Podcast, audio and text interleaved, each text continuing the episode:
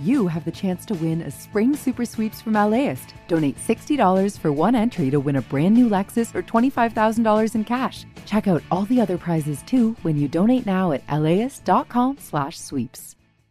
I'm Tracy Thomas, host of One for the Books, a live literary event series from LAist. We are back with guests, author Amanda Montell and actor Bella Lavelle. You can find us on May 15th at the Crawford Family Forum. Tickets at laist.com slash events.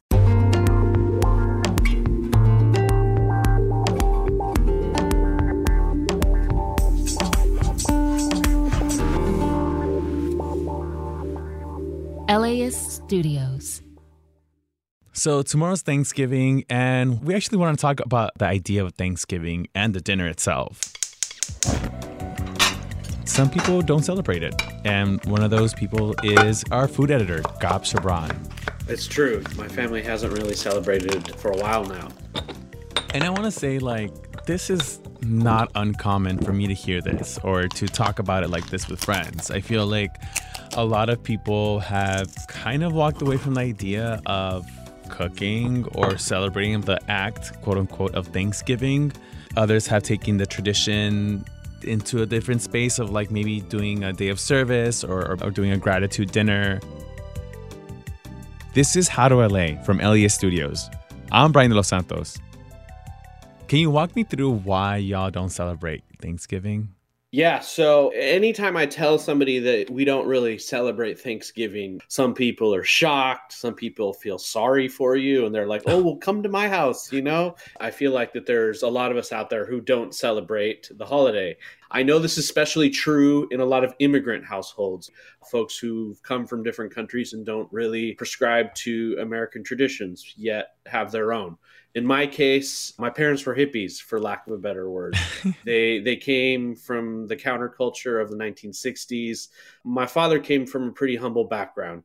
Around Thanksgiving, when my dad was young, they were recipients of canned food drives. This was always sort of a painful memory for my father because it reminded him that they weren't well off by any standards, you know? That can have a really lasting impression being a poor brown person in the United States growing up rice and beans were always on the table. Maybe there was some type of ensalada or something like that with a homemade dressing. Then maybe the main dish would be like a pasta or something along those lines, or a curry that my mom was like experimenting. I'm an elder millennial, as they like to call us. Sure, Gab. Sure, Gab. so, but that means I grew up in the 90s. So there was like a lot of like 90s cuisine happening. My mom had this one recipe where she would make like cornflake chicken or something along those lines. The traditional Thanksgiving meal or menu didn't necessarily kind of fit within the framework of the flavors that I grew up with. My dad and mom have never made a turkey. Okay.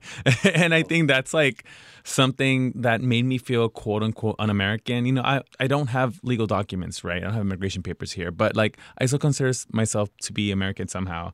And it's just funny even like the way that dinner table is set up in a traditional thanksgiving dinner it's the turkey and, and the stuffing and etc what is your yeah. hot take on turkey? Do you like turkey? You know what? I don't actually mind turkey that much you know? I, I mean i'm i'm never going to say no to a turkey sandwich you know Guajolote con mole is is a great dish that you can also take advantage of too. You could even do like a turkey pho or you know something along those lines from your leftovers, especially right now during soup season. Of course, that fall winter season hits and we all get a little cozier in LA. I want to talk about the things you actually do on Thanksgiving.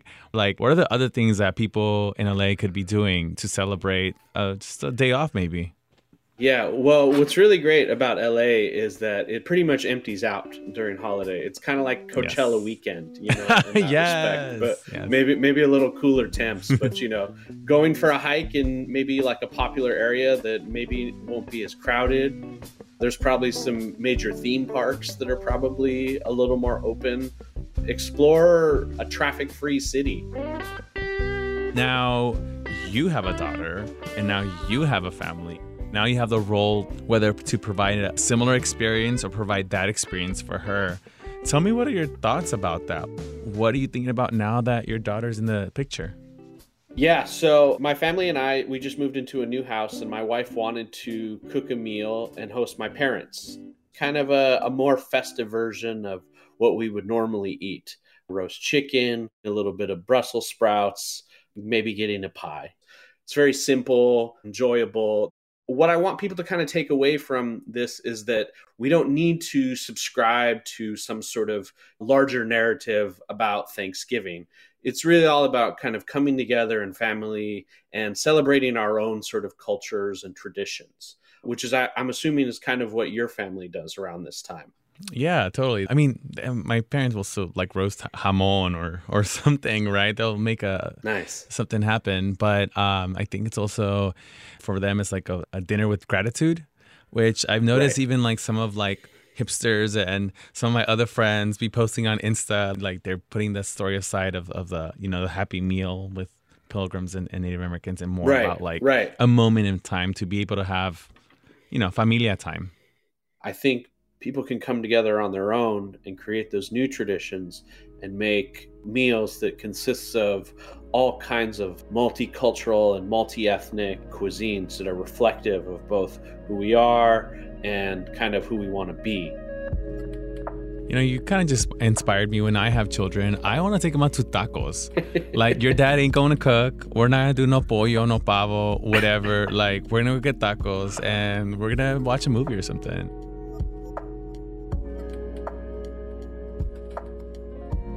All right, y'all, we're gonna take a break tomorrow to celebrate the holiday, but we'll be back on Friday and we're gonna show you some outdoor places where you can probably work off some of that dinner. Catch you on Friday.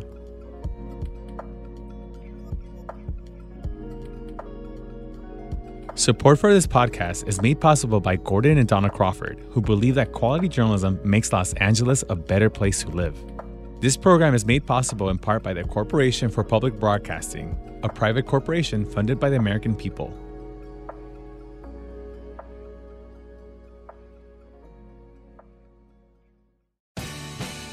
The LAist Spring Super Sweeps is happening now. You can win amazing prizes while supporting your source for local fact based journalism.